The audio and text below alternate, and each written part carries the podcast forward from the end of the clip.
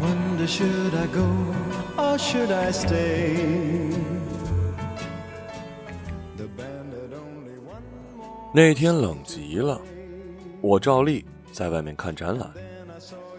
开幕展览后总是跟着酒会，大家穿着黑色的礼服裙，实在冷极了才在外面披上一条披肩之类的。我不习惯如此的隆重，穿着灰色的西装和铅笔裙，踩着一双细高的鞋子。人很多，大家都端着红酒杯站着。我站了一会儿，不太想花力气再去与不太熟悉的人讲话，但也不能就这样走掉，就始终站着一张角落里的桌子，喝了几杯酒。等从人群里出来，离开室内嗡嗡作响的暖气和低语声，才发现外面在下大雨。我想了一想，给重七拨了一个电话。怎么？他快速接起了电话。你下班了吗？我还在办公室。我忘记带伞了，外面下大雨。那你把你的地址发给我，我把手里的事情做完再去接你。自己找一个地方，别着凉了。他挂断了电话。我抬头看了看腕表，已经是晚上九点十五分。这个时间，重七大概刚刚开始写一个新报告。我等过他很多次，有时候他马上会来，但是把我送回去之后，还会继续赶回办公室加班。当然，大多数的时候要等上很久。但不想再回到酒会，而且我喝了几杯，这会儿头有点晕，就在屋檐下站着，看雨哗啦啦的擦着鼻尖落到地上，激起密密麻麻的水花。我和重七认识十八年了，已经超过我们不认识的时间。我们一直是同学，大学虽然分了不同的专业，但也在同一所学校，宿舍楼相隔不过是几栋楼。毕业之后，他去美国念书，又留下来工作。我找到一家公关公司，从文员做起，后来调去了北京，又辞职重新念艺术。直到去年，我们才终于在同一个城市里。在我们认识的绝大多数时间里，我没有想过和重七在一起。他是一个老朋友，太熟悉，反而变得无法亲近。领证的前一天晚上，重七下班后来找我，我们俩绕着小区的花园走了几圈，中途重七握住我的手，停下来看我。嗯，你想不想跟我结婚？嗯，我会好好努力挣钱的，你要放心。我张了张口想说，并不想他太辛苦的挣钱。又觉得说这些没什么用，所以只是点了点头而已。十四岁那年是一个晴朗的下午，重七穿着一身暗紫红色相拼的白色运动服出现在了教室里。头发就当时小男孩的发型来说算很长了，低头时会遮住眼睛。班主任说这是新来的同学，你们以后要做好朋友。放学后，我骑自行车回家，快到家门口时，突然看见这个新来的同学背着书包，低着头快走。我从后面超过他，然后回头确认了一下，是他。原来他家就在我们家对面，隔着一条窄小的马路。当时所有小孩都要穿学校统一发的校服，春夏是薄的天蓝色运动服。冬天则是厚的藏青色棉衣，非常丑，也不保暖。重七从来不穿校服，他总是穿自己的运动套衫。这是我最初对他的印象。小时候的事情我倒是记得很清楚。重七坐在我的前面，下课的时候回头跟我说话。他总是很早的到学校，我每次到的时候，他都已经埋头在写练习题。我总是抄他的作业，考试的时候让他把卷子放到边上一点，好让我看见。还有，每次数学测验，我总是把选择题空出来，等老师说交卷，重七就迅速回头将答案报给我，我填满算是交代。高二学农，第一次离家七天之久。第三天的晚上，寝室里突然集体爆发了思乡。起因是我在自己的床上看到了一只硕大无比的蟑螂。而没有一个人愿意帮我赶掉它。于是我僵在床上，扯出被子哭了，越来越伤心，简直嚎啕起来。重七正好被派来给女生送被子，他进屋后正好站在我的床边，我在上层，哭得肝肠寸断的脸正好凑到他的面前。他当时呆了。瞪大眼睛看着我，而我仍然在以一种极丑陋的表情抽泣着，眼泪豆子似的，一串一串往下淌。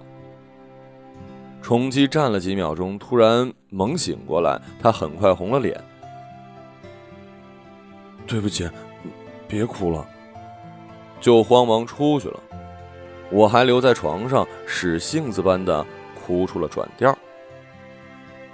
这件事情。后来我们在一起之后，被重七提起过。他说他当时觉得我大概是太伤心了，而且他看见女生哭就会手足无措。后来就总是想对我好一点。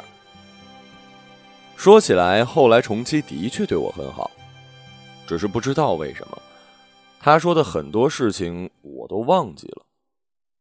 重七说，进大学之后，因为家里离得近。一整个大一的每周五晚上，他都跟我一起走。我记得大一的周五，我选了一节晚上的课，下课是晚上八点。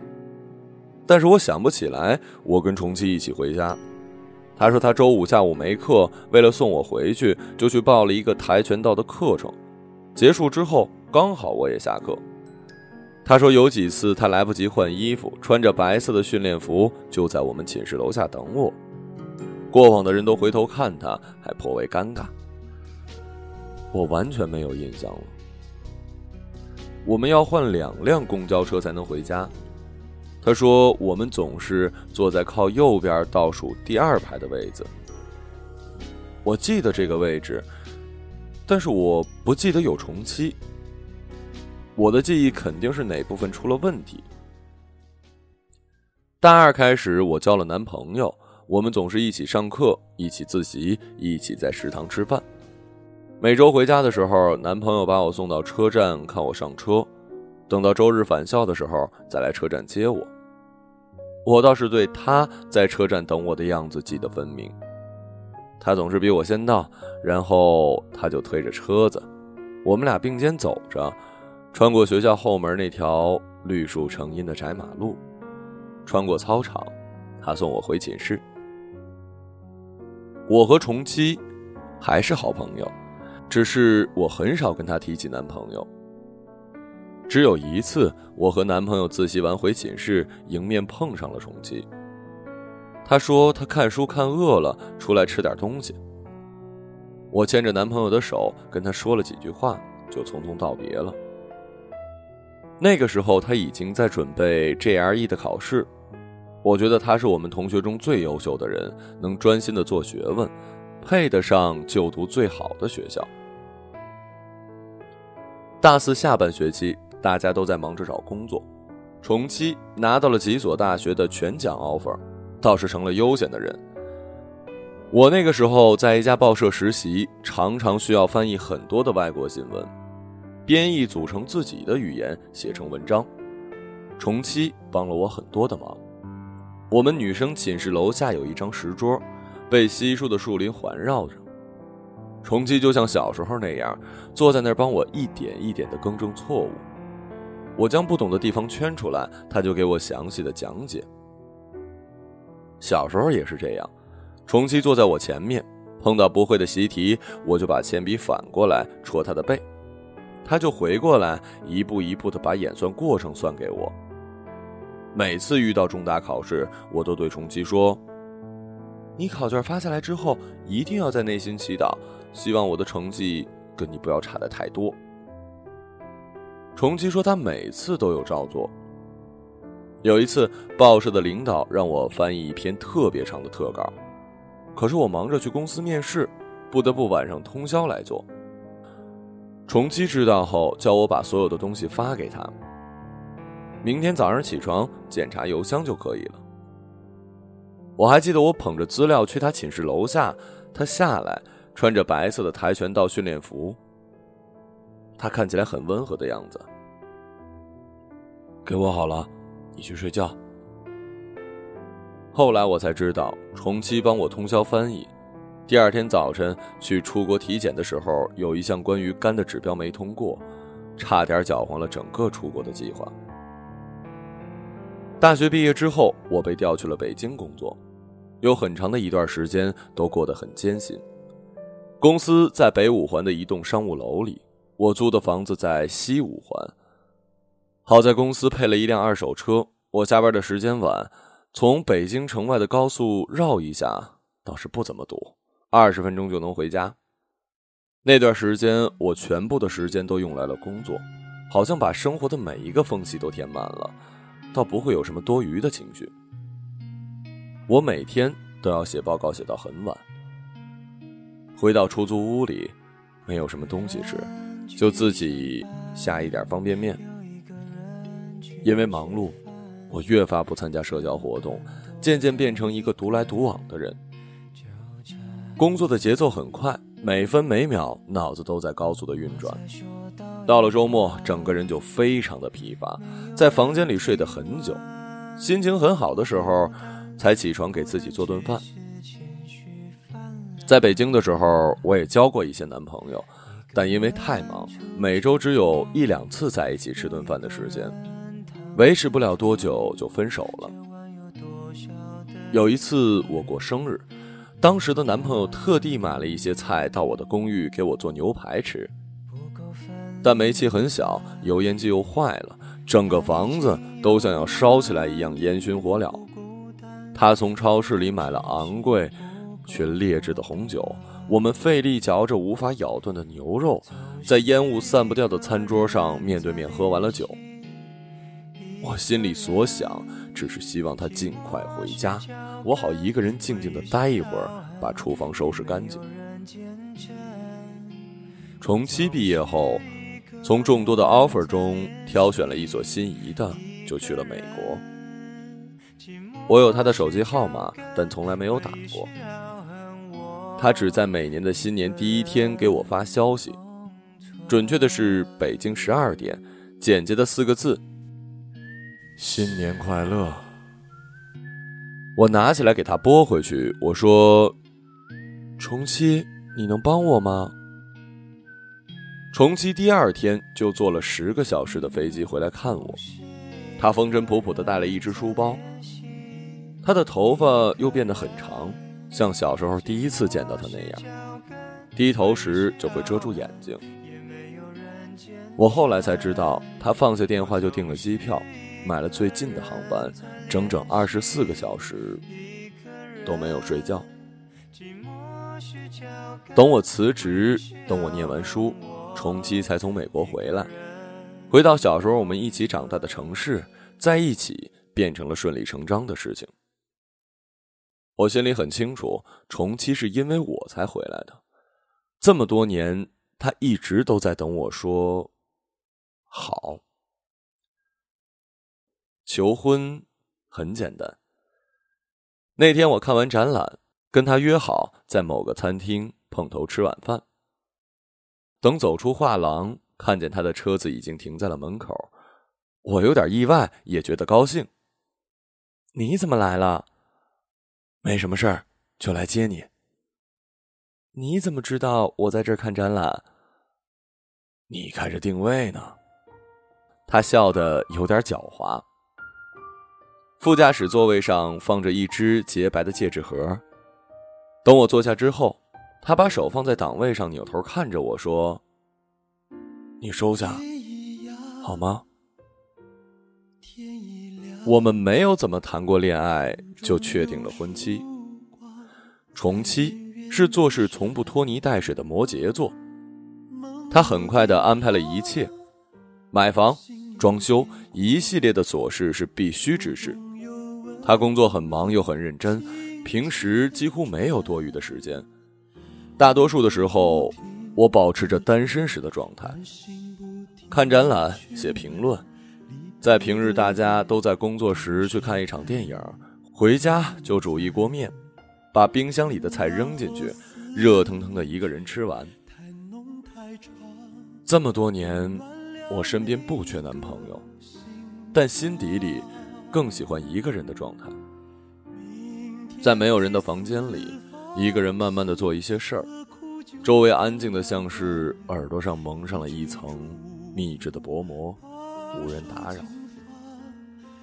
工作日的晚上，重七很晚才回家。为了不影响我，我们两个分房间休息，经常一整天都无法照面。只有在周末的时候，他不用工作，我们并肩窝在沙发里看一张他喜欢的碟片。我们之间的话越来越少。我常常想，大约每个人。在这个世界上说的话是一个衡量。小时候说的太多，大了反而会变得沉默寡言。我不知道别的情侣是怎样恋爱的，应该不会像我们这样。但从来没有担心过重启有一天会从这段感情中脱身而去。我一直认为自己大概天生是一个情感需求寡淡的人。父母两人关系稳定和睦，我并非在那种缺爱的家庭中长大，但总是与人保持着一种疏离感，过于亲密的关系总让我感觉紧张。即使与第一个男朋友在大学时每日朝夕相处，等到毕业时还是斩钉截铁的提出了分手，有一种终于从一段关系中解脱出来的如释重负感。当然。并非不难过，只是偶尔会在一个人的时候有一点失落感，但远没有难以忍受的程度。我一直以为我与重七结婚，并非更喜欢他，只是他给我足够的空间，又那样熟悉，用不着再花心思了解。后来发生了一件事儿，改变了我对重七关系的认识。我从艺术学院毕业后，重新找了一间画廊上班。不久，认识了一个姑娘，对方是一间美术馆的教育部工作人员，三十出头，很美，就是在人群中坐着，绝对不会被忽视的那种，由内而外，静静的散发出的美。因为工作的关系，我们常常在画展的开幕式上碰到。就在人群里聊几句，一起喝上一杯酒。那一天，他突然约我晚餐，地方定在一间西区高级餐厅。这样郑重，我颇为意外，但也欣然赴约。大概是内心对这个安静的女子存在着不少的好感。餐厅里没什么人，全程我们只是聊了一些美术界的新闻，饭吃的安静，恰到好处。吃过主食后，他又要了一份年份不错的红酒和一盘奶酪，两人就专心致志地喝起酒来。我很少对工作关系上的人抱有什么情感，这个姑娘是个例外。她身上有一种让我觉得亲近的特质，她那么美，却毫不张扬，这样的性格叫我喜欢。终于，他酝酿好了情绪，开始讲起自己的事情来。我就听着，没有打断他。他有一个比自己小两岁的妹妹，长得远不如自己好看，但母亲只喜欢妹妹。他四岁的时候，父母离婚，父亲不知所踪，再也没有出现过，所以除了照片上的模样。对父亲的印象几乎是空白。母亲带着两个女儿很快改嫁，新的家里有一个哥哥，但经济状况也不好，一家五口人都挤在原来的家里，只有一间房。他任凭自己的努力考了住宿制的中学，很少再回家。等到大学，就彻底离开了原来的城市，与家里断了联系。他母亲后来又离婚了，并且将原来家里那间小房子卖掉，把钱给妹妹结婚，自己一个人租了房子住在外面。他不得不把自己工作后所有积蓄拿出来，给母亲在当地的小城市买了一间一居室的小房子。但母亲还是不喜欢自己，只是需要钱的时候才打电话来讨钱。他说他没有办法跟男人保持亲密的距离，一旦转变成稳定的关系，就觉得紧张和不安，只能单方面的切断联系。我说。我差不多也是这样。我认识重七太久，已经不知道到底怎么强烈的去爱另外一个人。他当时很是真诚的笑了，他说：“他说，你要好好珍惜这种持久的关系。”我心下有些感动，但并未流露。又点了一瓶酒。陪他喝完，看他已醉，我悄悄去结了账。出门时，他轻轻靠在我身上，我扶住他，见他眼角落下一行泪水。过了一个多月，我才知道，那天回去后，他吞了整整一瓶安眠药。一个星期后，才被人发现死在了出租屋里。